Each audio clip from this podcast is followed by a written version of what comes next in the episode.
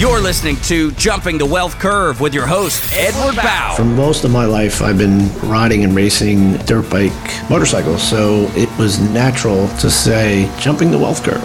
I'm jumping something all the time on the dirt bike. When he's not on his bike, Ed is helping families retire successfully as a certified financial planner and five star wealth manager at Smallwood Wealth Management. There isn't a one size fits all solution for everything, so we're talking about finances and a financial plan. We need to stay flexible. Jumping the Wealth Curve is designed to help answer your retirement questions. And especially in today's world, everything is so stringent and everybody's so. Ugh. Let's just talk. Now, here's your host, Ed Bao. Welcome, everyone, to Jumping the Wealth Curve podcast. This is the first in a series of podcasts that I'll be producing with the intent of exploring and discovering the truth. I would like to keep these to about 20 minutes so you can absorb this on your terms and not mine. If I make this an hour long, I'm committing you to a sentence of 60 minutes in your lives. If that I don't give you a good experience, by the end of 60 minutes, you just lost that hour in your life forever. So instead, listen for 20 minutes since you probably waste more than that amount of time each day doing whatever. And if you like what you're hearing, load the next one and keep going. Your life, your terms, you're in control. That's what I preach here. So if you didn't listen to my intro podcast, then I need one thing from you to achieve our goal an open mind. I was told a long time ago that your mind is like a parachute, it only works when it's open. This was told to me way before I was a financial planner. I didn't know the impact of that statement and the impact it would have on me years later. To my point, if you came into my office, looked around, you would see a small whiteboard on the back of my desk, and those words are written on it. So, they have stuck around with me for a long time. I think it's pretty to the point. So get ready to pull your ripcords and just float through the air, through the sky, and the endless possibilities that you may see or have by keeping an open mind. Today's topic retirement income and the default strategy. Why do so many people talk about retirement income? It's all you hear about, whether you listen to CNBC or whatever. All you hear about is retirement income. Well, the obvious answer is that it's so important. It's important because when you decide to retire, you're worried about a few things.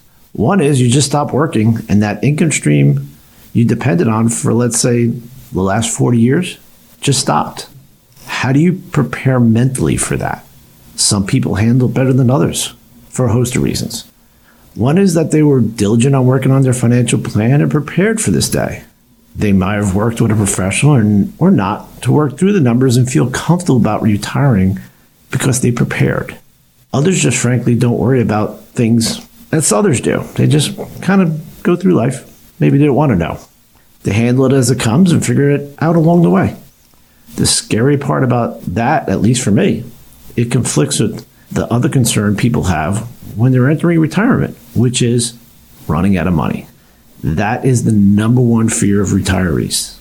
There are some that worry about dying early or becoming sick during their retirement, but the majority is the fear of running out of money or not making it through the retirement. Let's go in that direction for a minute. How do we get to the point in our society that we have this fear? One may be the change to how we save or fund our retirements. Years ago, and I'm talking 30 plus years, we generally worked for one company for a long time and the company would put money away for our retirement. You didn't know how much they were actually putting away, just that when you retired, depending on your income and how much you were earning, there was this kind of corresponding monthly income that you would receive when you retired. Then you, you get to that day, you retire, they throw you a party, give you a, a gold watch, and say thank you for your hard work. That's right, it was called a pension. Well, something changed along the way, and namely, that was the Revenue Act of 1978, which said they were going to give you, the working person, the ability to put money away in a retirement account in a tax deferred manner. And here's the big one. And you're going to have the ability to manage it yourself. Awesome. The powers to be, our elected officials thought giving you the control to manage your retirement assets in a manner you choose is a phenomenal idea. We can manage it, invest it in the market, make more money than that terrible pension that you might have gotten from the employer. There's also an employer side to this with providing a retirement plan and getting tax incentives. And there's a bunch of other stuff behind that on the employer side also. Okay, full disclosure. I am all about staying in control of my affairs, such as money and other aspects of my life. I get what they might have been thinking, but there's a whole other side to this that they were missing, or maybe they weren't. So here's my first big mic drop moment. They effectively put all the responsibility for retirement funding into the individual's hands. What does that mean? Remember, before in the pension world, which still exists in the public sector and a little bit in the private sector, the onus was on the employer to save for their employees and their retirements. In this new paradox, the onus or responsibility now falls on the individual. Bam. That's the mic drop. Why is this a problem? Let me ask you this Why is credit card debt a problem? Some people have a hard time managing their money, right? They spend too much and don't save enough. Oh my goodness.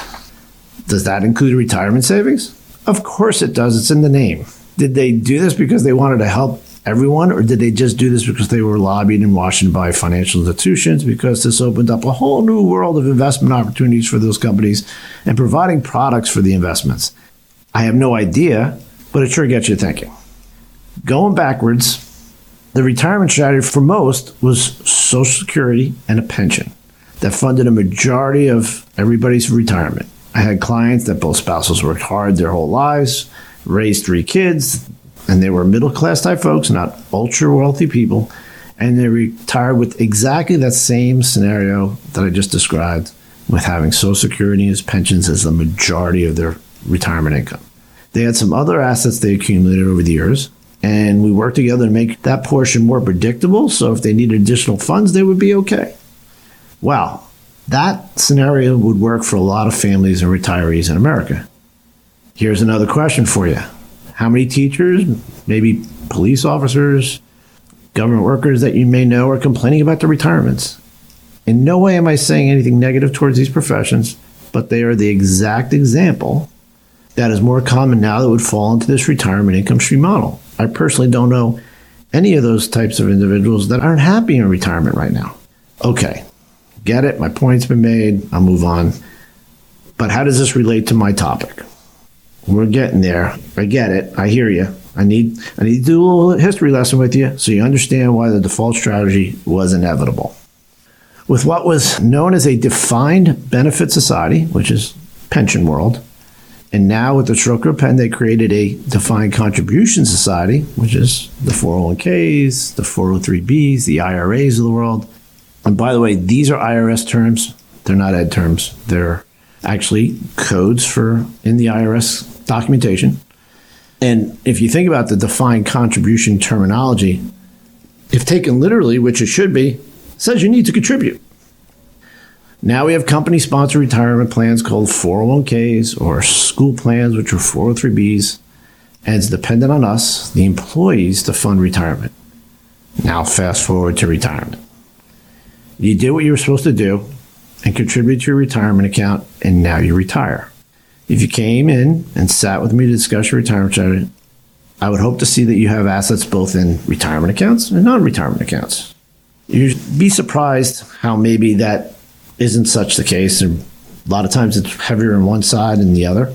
More times it's heavier in the retirement account side. So, moving forward here, typical retirement in this scenario and the default strategies, you have some Social Security for maybe you and your spouse.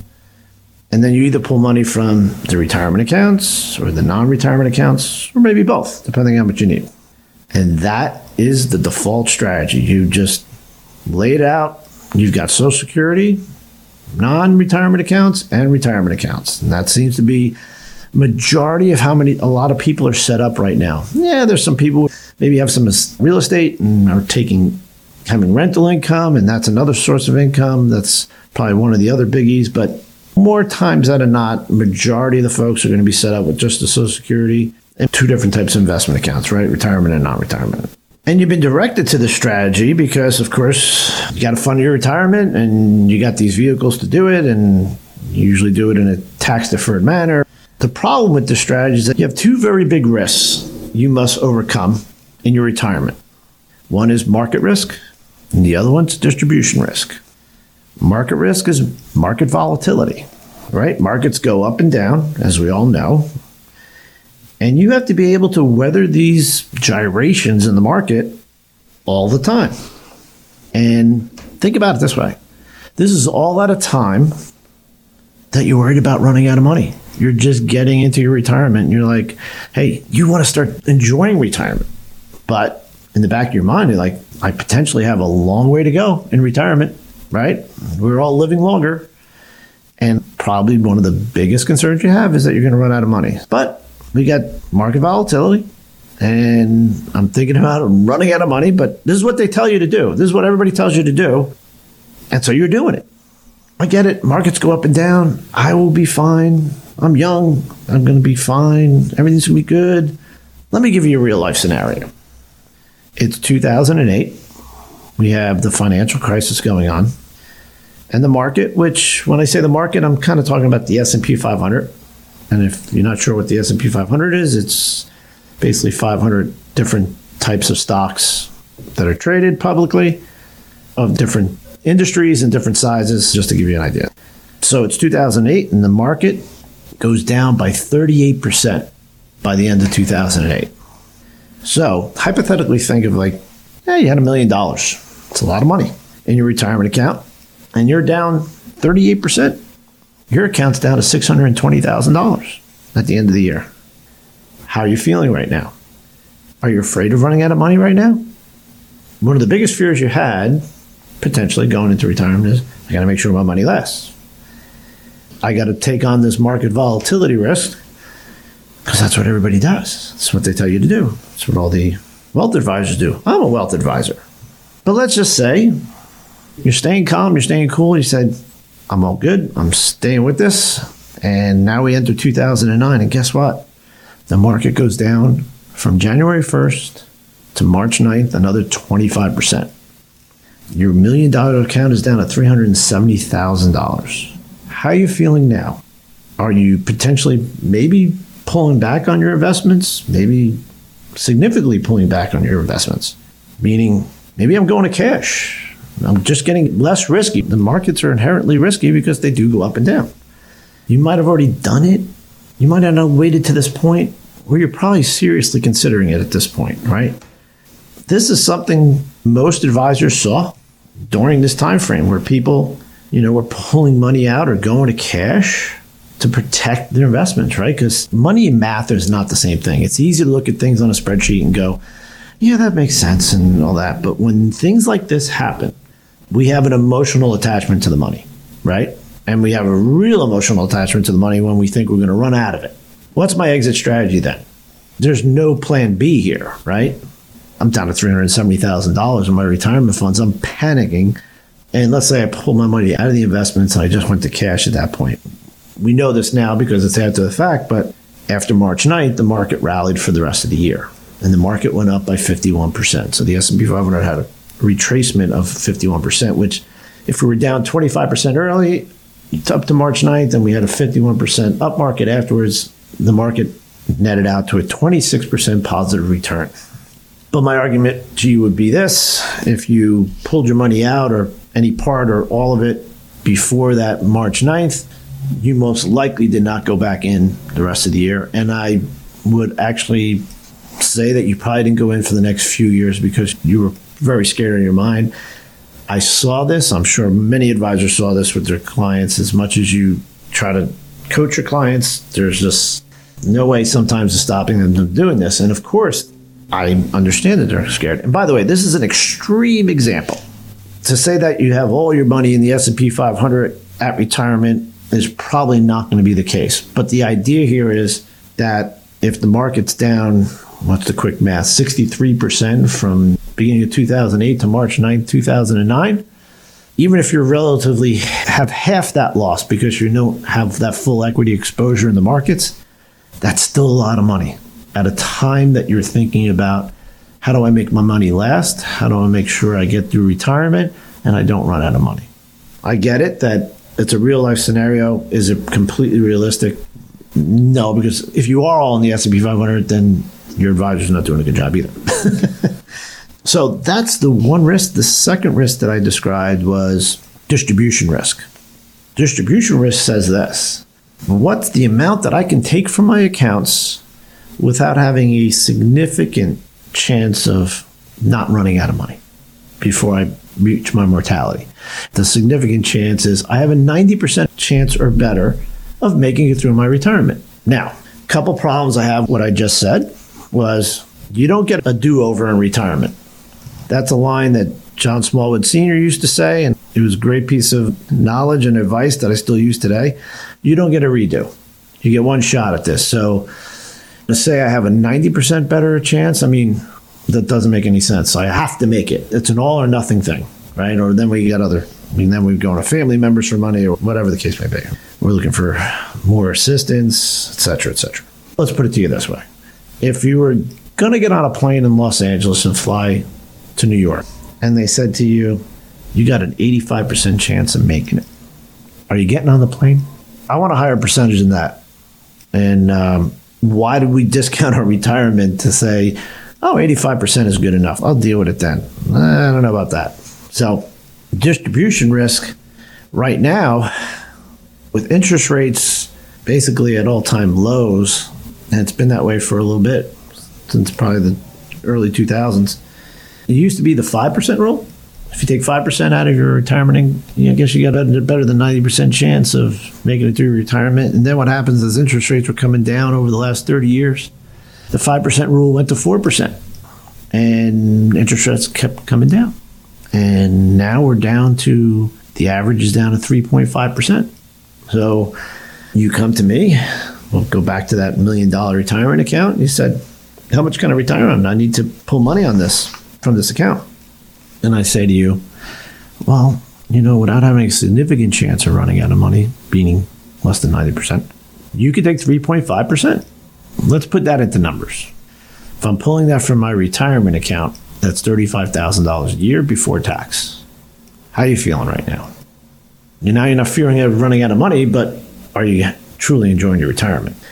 I'm painting a really ugly picture here, aren't I? You're like, I don't think I'm going to listen to Ed ever again. This is a terrible podcast. I thought he was going to give me some good information. I'm getting there. Okay.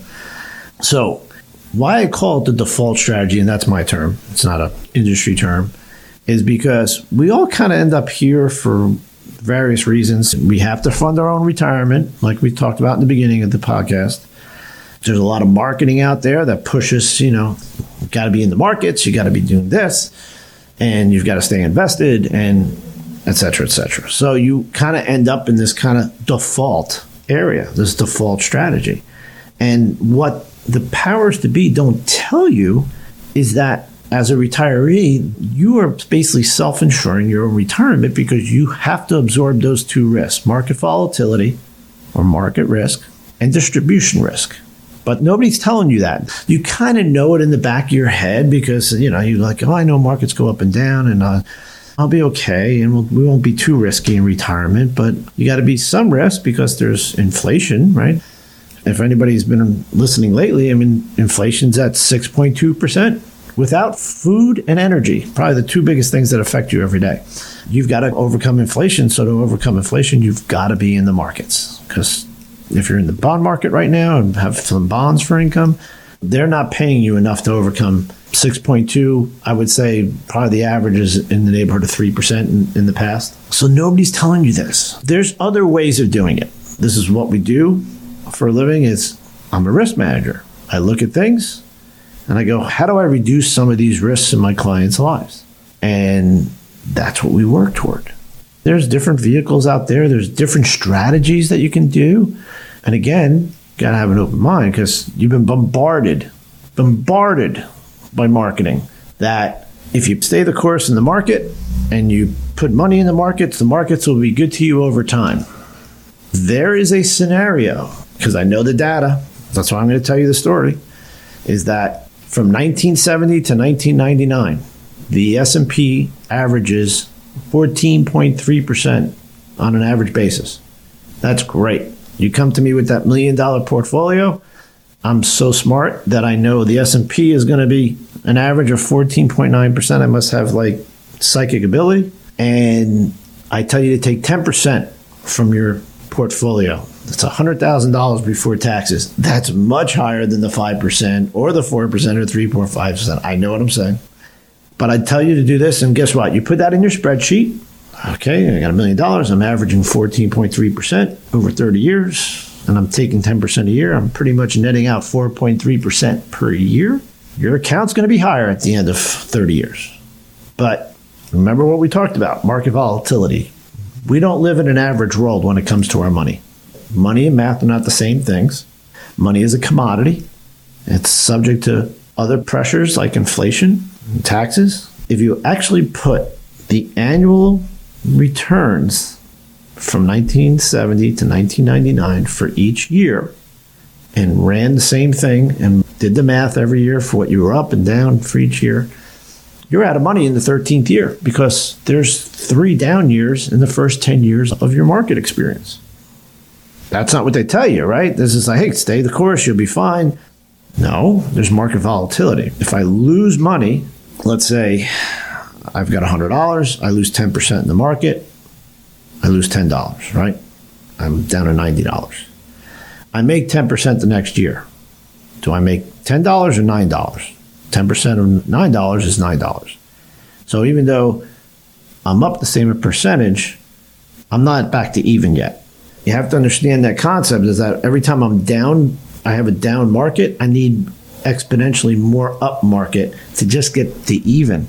We're not talking about even getting making money. That's why I'm so passionate about the default strategy. I think too many people get pushed into this thought process and then don't realize all these different industries have just put me in a corner that I need to now self insure my own retirement. And there's other strategies that are out there that you should explore, should understand.